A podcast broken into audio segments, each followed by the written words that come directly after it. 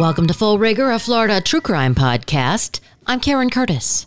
On this episode, I'm going to revisit my number one downloaded and listened to podcast, The Disappearance of Little Christy Luna. And after I refresh your memory about the 35 year old unsolved missing child case, I will introduce you to the younger brother of Adam Walsh. Might recall he was kidnapped and murdered here in South Florida as well, son of John Walsh of America's Most Wanted fame. Callahan Walsh, who's the director of the National Center for Missing and Exploited Children, which has a district office right here in Palm Beach Gardens. We're going to go over what to do if, God forbid, your child should go missing or be exploited online. Here we go. And in this episode, we're talking about a 35 year old cold case that might have been cracked thanks to a documentary that the Palm Beach County Sheriff's Office put together, and it led to what they're calling a credible lead. It's an unbelievable story about a little girl named Marjorie Christie Luna, a second grader, who went missing in 1984. But back in 1984, there were little houses out there in Green Acres and there were no fences. It was just all kind of a small little community. And Christy literally walked 400 feet to a little general store and went missing. So little Christy Luna, again, second grader, really cute little girl. She had other little friends in the area, other six year olds. Um, at the time, she was eight, and she had a six year old friend but she had laid down for a nap on a Sunday afternoon. It was Memorial Day weekend, 1984. And she laid down with her mom, I believe her sibling, for a nap. And she woke up and she announced, I need to go to the store and get some cat food my, for my new kittens, Skeeter and Boo Boo. So she took some empty plastic bottles in hand to get some money for them. And so she left the house. It was probably around 2, 2.30 in the afternoon after their nap. And the guy that was running the grocery store remembers her coming in for the cat food at about 2.30 and that's it zip zilch nada she basically walks 400 feet from her front door to the little market called belk's and she's never seen again so now it's 2019. They are digging about 200 feet away from where she was last seen. Palm Beach County Sheriff's Office put together a documentary that went nationwide and they got a credible lead. They're not saying from whom, but I'm thinking it might have been the wife of one of these guys I'm going to tell you about who said, I think she's over here. I'm telling you, there were little houses, no separation, all in that one little area. It was very rural. Here's her mom, Jenny, and the PBSO sheriff, now sheriff, Rick Bradshaw, about the possibility of finally bringing Christy home with this excavation that they're doing, the digging. And here's what they had to say It has been 35 years, two months, and nine days t- today. I think we're going to bring Christy home.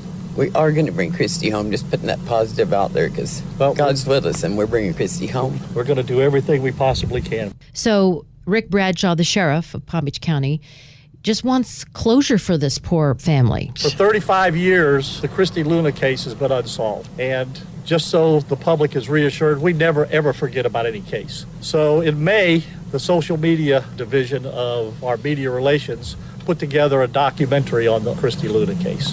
Fortunately for us, the people that are out there and paying attention to this called us and gave us what we believe is probably one of the best and most credible leads that we have got to date to solve this case. There's going to be a dig site. We have enlisted the aid of Florida Gulf Coast University anthropologists, which will be with us all the time during the excavation over there. And we believe that this is another dot connecting all the dots to hopefully solve this case and bring some closure here. So it's a cold case, 35 years. There's a new lead. They're not saying who it is, but I'm thinking it's the wife of one of these guys. And the sound that you're going to hear throughout this podcast is actually from the documentary that PBSO put together. So, Detective William Springer and other investigators and the forensic anthropologists at the Florida Gulf Coast University are digging where Christy was last seen, about 200 feet away from where she was last seen at that Belk store. And again, they're going to follow through with this tip. I've worked this case since 1984. I've gone through a lot of good suspects and come up with nothing. This one, I don't build my hopes on it. I like it. I think it's a good lead. I'm going to follow through with it. Okay, so there are at least four solid suspects in the case. But he just said we had several suspects. So you have the Rambo brothers who lived literally next door. Then there was a guy who was in town from New Hampshire at his parents' house who lived in Green Acres at a party the night of the, her disappearance. And he was a suspect in the disappearance of a girl in New Hampshire. And then another man, William Ferris, he lived a couple doors down. First, he said he didn't know Christy. And then police came back and he says, Oh, yeah, my wife babysat for her friend. And you're going to hear what he told his wife about Christy. It's chilling. So she only weighed 60 pounds. She was eight, walked barefoot wearing a turquoise jumpsuit to the store. Just a little wisp of a kid. She had the empty plastic bottle she planned to exchange for money. Grocer remembers selling the cat food for little Boo Boo and Skeeter to her between 2:30 and 3. At 10:15 at night, police were called because she was not home and Jenny was wondering what is going on. And remember, in 1984 there's no cell phones, no databases, no computers. And for the 10 days after she went missing, it rained. So let's talk about these suspects. Lewis and Charles Rambo, really bad brothers. They practically lived next door. It's just unbelievable. The Green Acres Police Department started the investigation and they conducted 50 interviews with children and, and adult neighbors. And some people said she could have stayed at the store till 6 p.m. playing videos, or she could have headed out to the park. The Green Acres PD then realized, look, we are in over our heads, and they called in the FBI to help find Christy and the Palm Beach County Sheriff's Office. So, as I said, the Rambo brothers lived a few houses away. Now, one had molested her friend, her six year old friend. Man, and there was no sex offender registry back then in 1984, so nobody knew. Charles Rambo was 32 years old at the time, and he then confessed that he fondled and caressed the six year old girl, and he was put in jail for a couple of months and then he got probation. Green Acres police were able to secure a search warrant for the Rambo house, and they were able to find some evidence. And it was established that Christy had been in their house, and they denied any involvement in her disappearance. So a clerk at the Belk store said that she saw Charles giving Christy money. So Chuck Rambo gave Christy money. Get this the judge goes, Well, the young girl's testimony is not admissible. So those charges were dropped, and the brothers pled guilty to lesser charges of lewd assault, placed on probation for 10 years after spending a few months in jail. Here's a little bit more. In 1993, Willis Rambo was sentenced to four life terms for sexually abusing his two stepdaughters. He is now serving life in a Florida prison. Charles, although arrested for molesting Christie's friend and convicted of lewd assault, was never registered as a sex offender. No registry back then. 1984. Prior to 1994, there's been no federal law governing sex offender registration and notification in the United States. He got out of prison. He now resides in Lenoir City, Tennessee. That would be Charles, Willis, the one that got the life sentences, he's still in prison. Well, they're not the only suspects. Green Acres got info uh, from the Exeter, New Hampshire Police Department that there's this guy named Victor Wyanetti, and he was a suspect in the disappearance of a girl in New Hampshire. FBI was looking at Victor as a suspect in the disappearance of Luna because he had family members. His parents lived in Green Acres. He was a golf course worker and he moved to Florida in 84. And then he moved to New Hampshire shortly after she went missing. And this is kind of interesting because the PBSO is saying now, just think back. Was there anything weird that happened that you recall after she went missing? This, I'm hoping, goes out nationwide and maybe somebody might remember something that stood out in their mind back then. A neighbor who up and moved right away, changed cars, shaved their beard, got their hair cut, changed their appearance, you know, did something that really stood out to them. So he moved. So what happened to him? New Hampshire police said he admitted to other inmates while in prison. He abducted and killed Christie. He admitted it, according to jailhouse snitches. Officer said he confessed to other inmates about abducting, raping, and killing Christy, and then he was led out of prison and immediately moved back to Palm Beach County. This was when he was in New Hampshire. He was let out, even though he admitted it. He came back to Palm Beach County. So a TAC team was put on him. When we found out, when Palm Beach County found out he was back, they did a 24 hour surveillance on him for months. and they photographed him looking into the bedrooms of minor children and masturbating. Years later, he went before a judge in Palm Beach County for indecent exposure. That's where the police testified that Wyannetti told the inmates in New Hampshire he confessed to abducting, killing, and raping both Christy Luna and an eight year old in New Hampshire, Tammy Bellinger, who disappeared in November of 1984. So she was on her way to school in Exeter, where Wyannetti was working. He was arrested and charged with various crimes and sent to prison. He was then let out in 2009. He was never charged in either case, the Luna case or the Bellinger case. He died in 2013, eight and a half months after he was released from prison in Ocala of natural causes. Could have been him. However, there was not an evidence to close Luna's case, and that's why they made the documentary. And they hope that someone will report something. And they got a tip, especially William Ferris's wife. William Ferris lived a couple doors down, and he said first initially he didn't know her, and then police went back and he goes, "Oh yeah, my wife babysat for her friend." And then they got talking to the wife, and the wife told them that he actually said, oh, "This is so bone chilling." He actually said that one of these girls is going to disappear and she will never be found because she will be buried off Alligator Alley. He worked for the city of West Palm Beach, moved to Virginia within a year of Luna going missing. He was arrested in 2010 for child molestation and sentenced to life in Virginia. But there was a house nearby in 1984, and William Ferris lived there. And again, he was arrested in 2010 for child molestation. He was sentenced to life in Virginia, and he denied knowing her.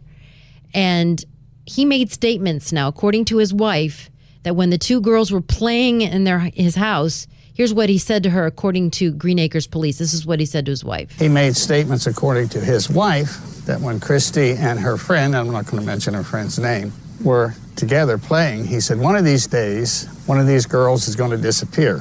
After Christy disappeared, he made a statement that they'll never find her, that she's off of Alligator Alley. PBSO are asking anybody at that time who was around you need to speak up you like for instance william ferris's wife you don't want to you want to reconsider protecting your husband here's what they said i mean you may think well i'm protecting somebody but you have to realize that whoever you're protecting really doesn't deserve to be protected so, despite all the smoke, there was no fire. And to this day, Christy's mom, Jenny, she doesn't know where her daughter is. And she does live in the same house that Christy left from in 1984. And she lives there because she's hoping if she comes home, she'll come home. Jenny has moved back into the house and has lived in the house that she lived in in 1984, hoping that if Christy ever came back, she'd know where to go home to. Jenny, her mom, is still hopeful she'll come home one way or another. It has been 35 years, two months, and nine days today. I think we're going to bring Christy home. Unfortunately, the latest digging that was done in 2019 did not turn up Christy Luna's bones. Some bones were found, some larger bones turned out to be animal bones, and some smaller bones were being analyzed, but none actually turned out to be from Christy. So, she's still missing. The mystery continues. So, what happens if, God forbid, your child goes missing? What exactly should you do? And there's some major changes since Christy Luna went missing 35 years ago. You've got the Amber Alerts. I don't think they put kids' uh, faces on milk cartons anymore. But there's also the National Center for Missing and Exploited Children, which has a Florida regional office in Palm Beach Gardens. And I'm joined now by NCMEC Director Callahan Walsh, younger brother to Adam Walsh. You live here in Florida, and who better to talk to about missing and exploited children than you? Sure. So, as many of your listeners may remember, my brother Adam uh, Walsh went missing in 1981 here in South Florida and was later found uh, murdered. And my parents, John Reve Walsh, went on to co-found the National Center for Missing and Exploited Children. My father also went on to host America's Most Wanted for 25 years. And in fact, I co-host his new show, In Pursuit, with John Walsh on Investigation Discovery. We're just about to shoot season three. But my parents, after Adam's disappearance, realized there was very little support for missing children and there was very little protocol training. There was no national response to missing children issues here in the United States and local law enforcement was basically inept. At, at dealing with missing children's cases.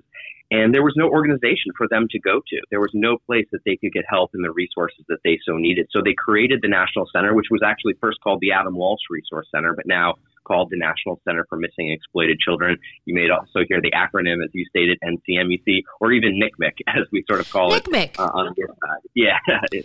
and um, and so the, the organization serves as a clearinghouse for missing and exploited children's issues. We've helped recover over 350,000 missing children oh. since our inception. We uh, we have case managers that are assigned to every case that we intake at here at, at our organization that work lo- with local law enforcement, with national law enforcement, and really add value to the cases. Work with the families as well to try to recover those children as, as quick as possible. Whether that's through a poster distribution, Amber Alerts, as you mentioned, which we run the, the distribution of Amber Alerts through our, our call center. In fact, the 24 hour call center for the National Center, even though we're headquartered just outside Washington, D.C., our 24 hour call center is located here at the Florida branch office.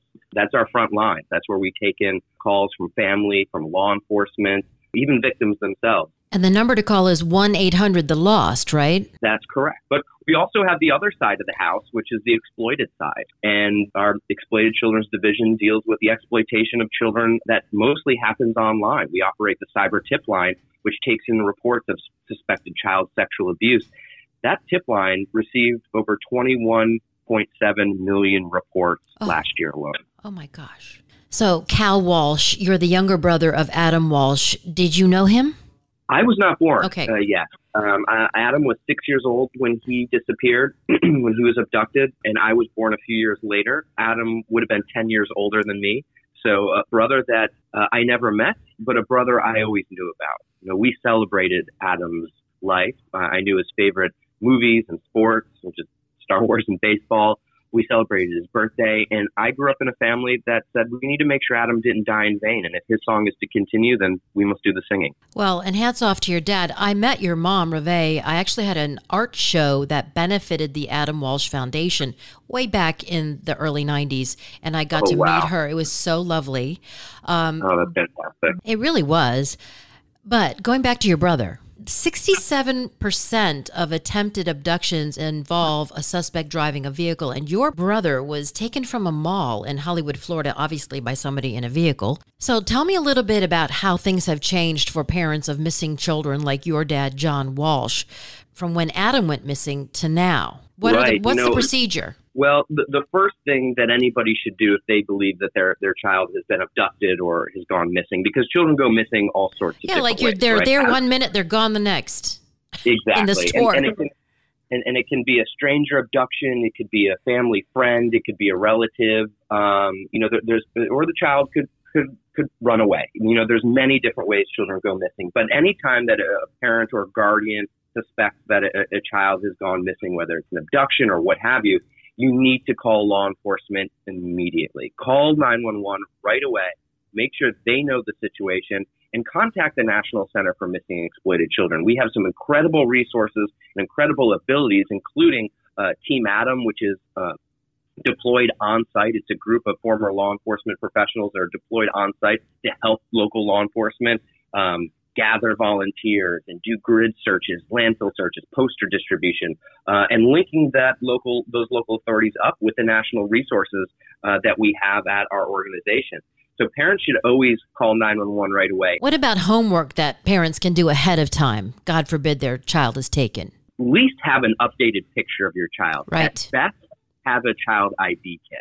And that card that has an image of the child, but also their Uh, descriptive information because it can sometimes be difficult for a parent to rattle off exactly how tall the yeah. child is, what they're wearing, all this and that in the heat of the moment. You know, they're going through the most frantic moment of their life, most frantic experience of their life. And it can be difficult for them to recount exactly, like I said, how tall their child is, possibly what they were wearing.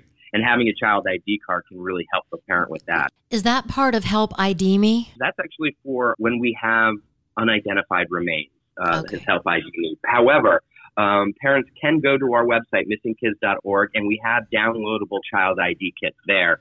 Uh, they can also download our app called Safety Central, and that way you can have a digital child ID kit right on your phone. That information is not shared with any third parties, and that way you have it right there, and you can send that to your local law enforcement in a PDF at the touch of a button. Yeah, you don't have to go consult the door jamb to see how tall your kid is because you exactly. you don't. Uh, also, when we're speaking with Cal Walsh, the brother of Adam Walsh and son to John Walsh, about NCMEC, mm-hmm. and in case God forbid your child should go missing. A couple of things, though, that you brought up. Immediately, you should call law enforcement, but you should also check around the house, like in the closets, piles of laundry, under the bed. Make sure your child isn't hasn't crawled in somewhere. Sure, absolutely. You know, parents should do everything they can to search locally. You know, where the last place that they saw their child. And if they're in a store, they should contact and, and talk to the uh, the employees there as well you know, there's a program that we run at the National Center called Code Adam, named after my brother.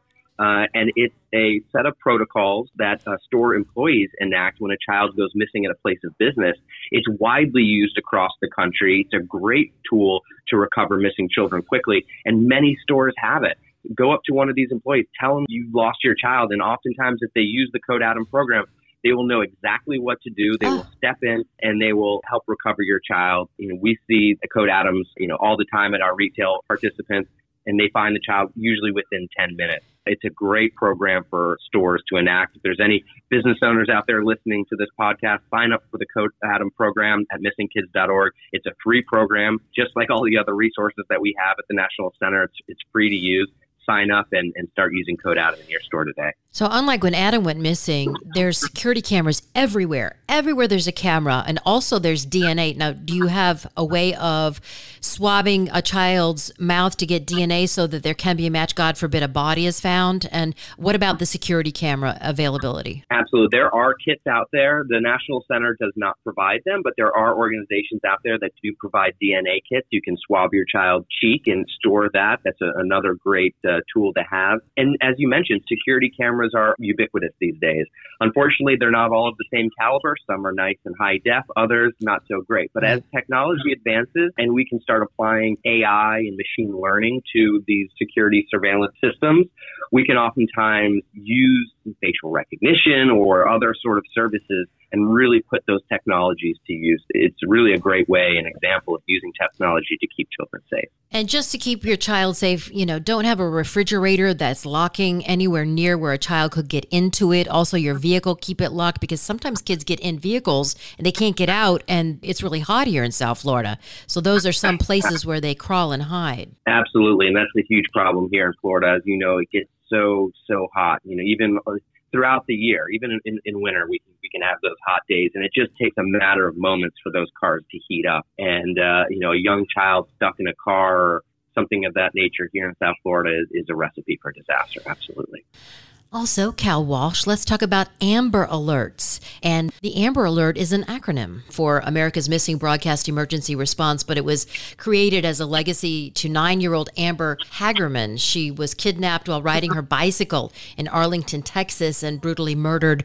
Other states and communities soon set up their own Amber Alerts. I know I get them on my phone all the time. They interrupt your TV program. It must be very beneficial to law enforcement. contacting any authorities in any source that you can. Even contacting the media is a huge, huge thing for, for missing children's cases.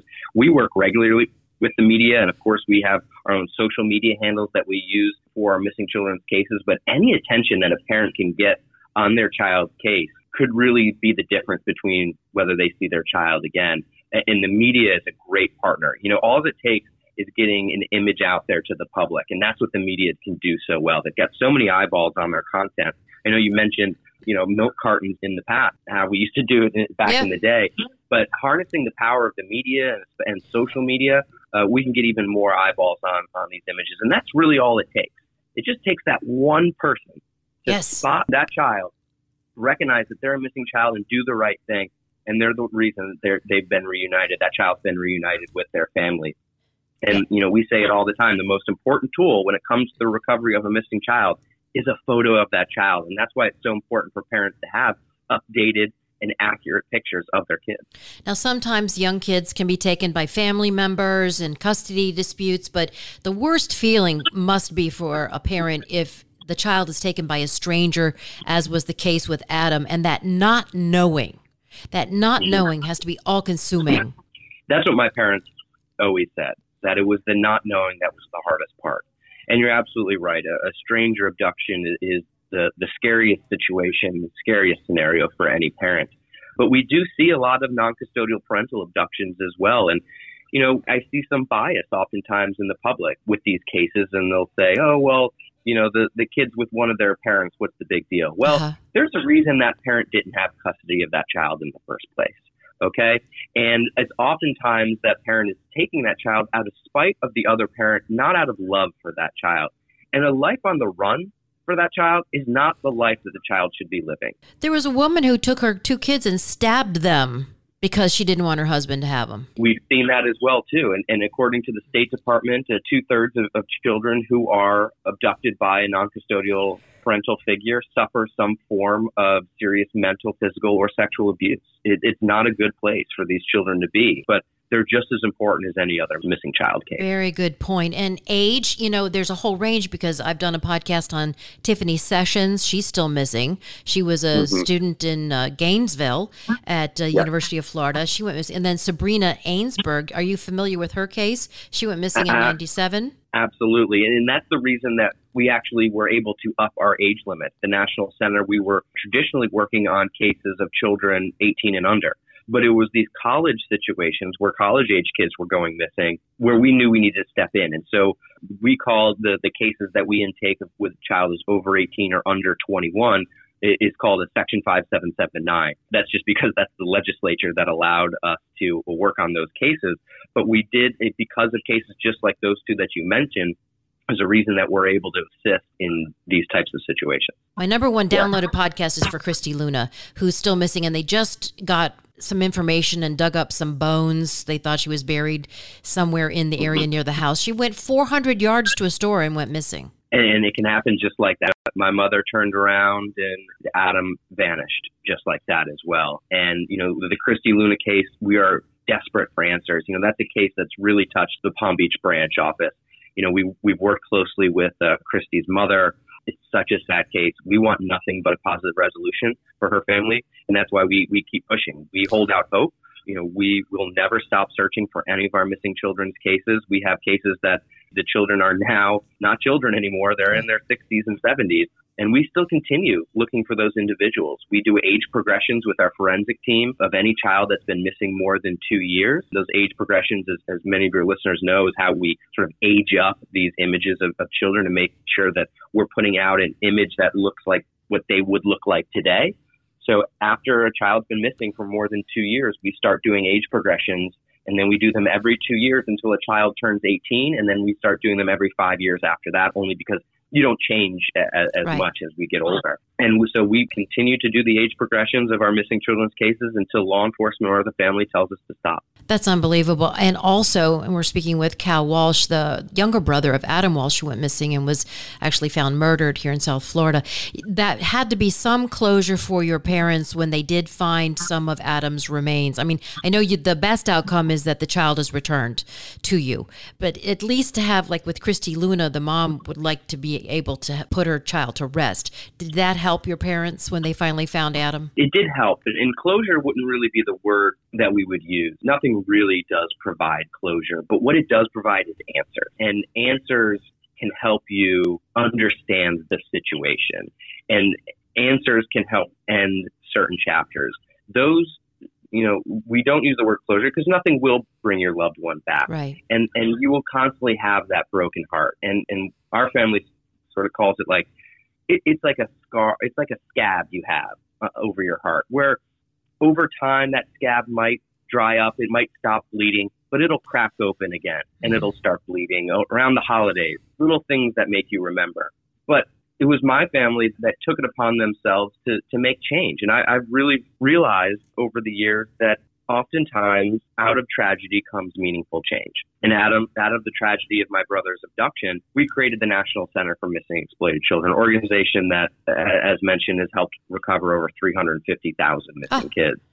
So I think for my father going out and capturing the bad guys on America's Most Wanted, and my mother and my father starting the National Center and the recoveries that we're able to get, I think that's what fills in that hole in, that was left in their heart from Adam's disappearance little by little when we get the recoveries, when we take a bad guy off the street, you know, that's it's better than hitting a home run. It really it is. It, oh, it must be so fulfilling for you. And again, it's missingkids.org, or you can call 1 800 The Lost if you think your child is missing. Gosh, with the worst feeling possible. It's like a piece of your heart is missing when that happens.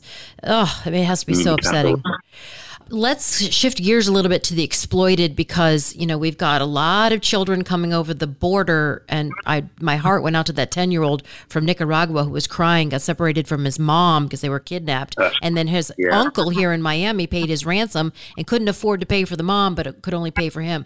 But these kids are being exploited. What god forbid do you do if you find out that there's a picture of your child floating around on the internet that could be explicit well, you know, the National Center actually has some great resources to help uh, parents and their children if a sexually explicit image were to get out there.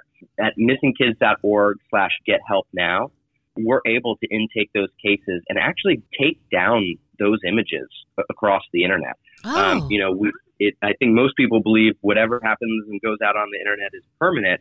And that can be true in some cases, especially if that those images are downloaded and, and saved to a, a private hard drive or whatnot. But images that are posted publicly on, on the internet, on different websites, social media sites, things like that, we have the ability to, to take those down. We work regularly with internet service providers and domain hosts to take that uh, explicit content down. So if you think there's an image, even if you don't know where that image lives, if you think there might be an image of you out there, we can help. And it's missingkids.org slash get help now. Wow.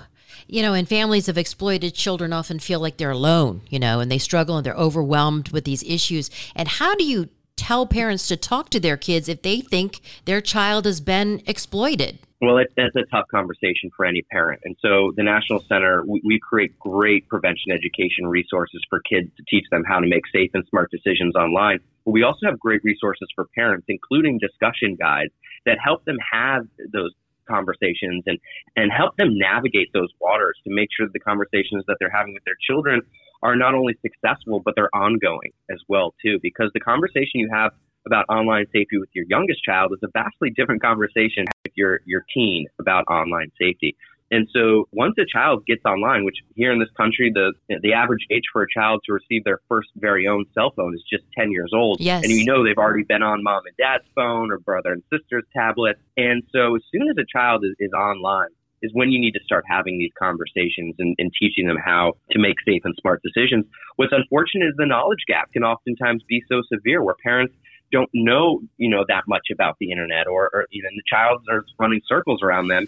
And that's why it's just so important to empower children to make safe and smart decision making because it's not always going to be the parent that can be there to help rescue or save the kid the child needs to be able to identify risky situations and learn how to avoid them. Well, I'll tell you, I'm a smart, educated woman, and I recently had someone reach out to me on Facebook, and I felt a little leery about it and you know down the primrose path and then the shoe dropped with the uh, help me buy a bitcoin i'm like wait a mm-hmm. minute you know i got duped so if i got duped these kids can be totally taken advantage of. You have Team Hope. Um, it's a volunteer program that connects families to others who've experienced crisis of a sexually exploited child. Uh, yes, Team Hope is a, a great group of, of individuals. It, it's parents of either missing or exploited children. It's a peer support group run through our family advocacy division and they do all sorts of trainings and, and seminars and all sorts of great group activities together. But as I mentioned, it's a peer support group, and sometimes just that's just a call in the middle of the night from one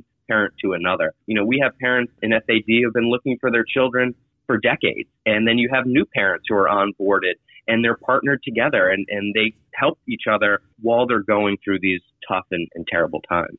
And I do want to sort of go back and just touch on the exploited issues just a bit more because we've seen a significant uptick in our exploited children's cases and reports at our cyber tip line. It's the, again, the mandatory reporting mechanism for internet service providers for suspected child sexual abuse. So anytime there's child sexual abuse material, child pornography, or any types of grooming, luring, online enticement, what have you, happening on platforms, it's reported to us. We received 21.7 million reports last oh. year. That's up 26% from the year before. And we're up 100% in a single category, online enticement. That's when an individual will try to groom and lure a child either to gain uh, sexually explicit images or abduct them from the home And I say abduct them. However, if a child is groomed by one of these individuals and does leave the home on their own volition, it's not considered an abduction case. It's actually considered a runaway case because the child left the home on their own recognizance, oh. even though they went right into the open arms of a child predator. And we know the media, law enforcement, and the public have bias against quote runaway kids. They think it's out of you know these children are doing because they're misbehaving or whatnot. And we really need to change that attitude here in the United States because these children are uh, terribly susceptible. Not only children who are, are running away right into the open arms, but if they're running away to the streets, they become susceptible to, to sex traffickers and all types of abusers.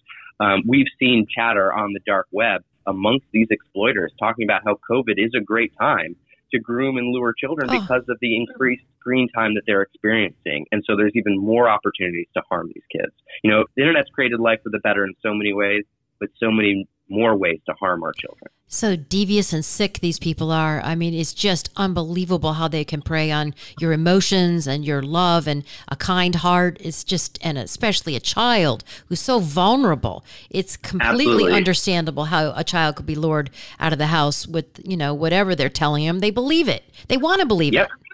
They want to believe it. And, and oftentimes, you know, some of these children are, are looking for that attention. They might not be getting that at home.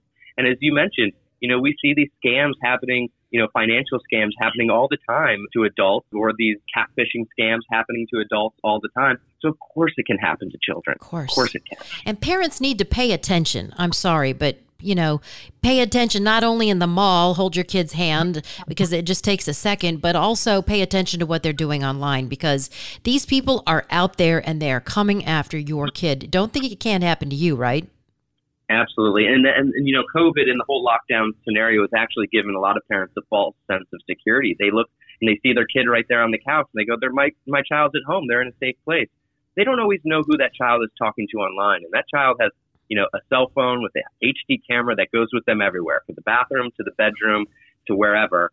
Um, and that's why parents need to really do just that, parent up about online safety, real world safety, and be a parent. Yeah, they have access to the world. I know we need to cut this short, so I just want to circle back to the Christy Luna case because at that time there was no sex offender registry, and now we do have that because there were some really bad actors that lived in and around her at that time. So that does help with the sex offender registry, correct? It does. And, and with Adam's case, it was the same. There was no sex offender registry. There was a lot of bad guys floating in around that area that nobody had tabs on. And, and thankfully, because of cases like Adams and like Christy's, you know, we now have the Adam Walsh Child Protection Act, which created a national sex offender registry. We work directly with the U.S. Marshals to help uh, track down non-compliant sex offenders. So those guys that abscond and and go off to another state or cut their bracelet off or what have you. Uh, we help track those bad guys down and bring them back into compliance. Well, my bones are chilled. I so appreciate you spending time with us, Cal Walsh. And I want to give out the website again, missingkids.org and also 1 800 The Lost for the National Center for Missing and Exploited Children. You've got a center right here in Palm Beach Gardens. Thank you for joining us on Full Rigor. No, thank you for having me. I really, really appreciate it. Thank you. Oh, so there you have it. Again, I'd like to thank Cal Walsh for joining me on this episode. And, you know, he says he's going to come back again and talk about some of the upcoming episodes of his new show with his dad, John Walsh, called In Pursuit, that have a Florida connection. Yay, Florida true crime. So, of course, I would welcome him back anytime. And in case you want to learn more about the cases that we discussed, you can listen to my episode 22 Who Really Kidnapped and Decapitated Adam Walsh? And episode 14 Creepy Florida Unsolved Mystery Where's Baby Sabrina? Well, that wraps up this episode of Full Rigor. Please subscribe and download. Plus, check me out on Instagram at Full Rigor Podcast and follow me. Please message me with any tips, suggestions, or cases you'd like me to investigate and report on. I love to hear from you. Well, that wraps up Full Rigor. Thanks for joining me. Until next time.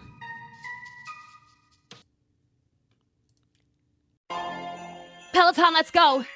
This holiday, with the right music and the right motivation from world class instructors, we're gonna pick it up a notch. It's the holiday season. You might just surprise yourself with what you're capable of. Work out to thousands of live and on demand classes, from running to cycling to yoga. Try Peloton risk free with a 30 day home trial. New members only, not available in remote locations. See additional terms at onepeloton.com slash home dash trial. Peloton, motivation that moves you. Oh, oh! Count on the professional parts people at O'Reilly Auto Parts to recommend the best products for your vehicle and budget. Get maximum cooling system performance for 10 years or 300,000 miles with peak long life universal premixed antifreeze and coolant. Now just $3.99 after mail in rebate. Limit supply. Stop by O'Reilly Auto Parts today or visit O'ReillyAuto.com. Oh, oh, oh, O'Reilly Auto Parts.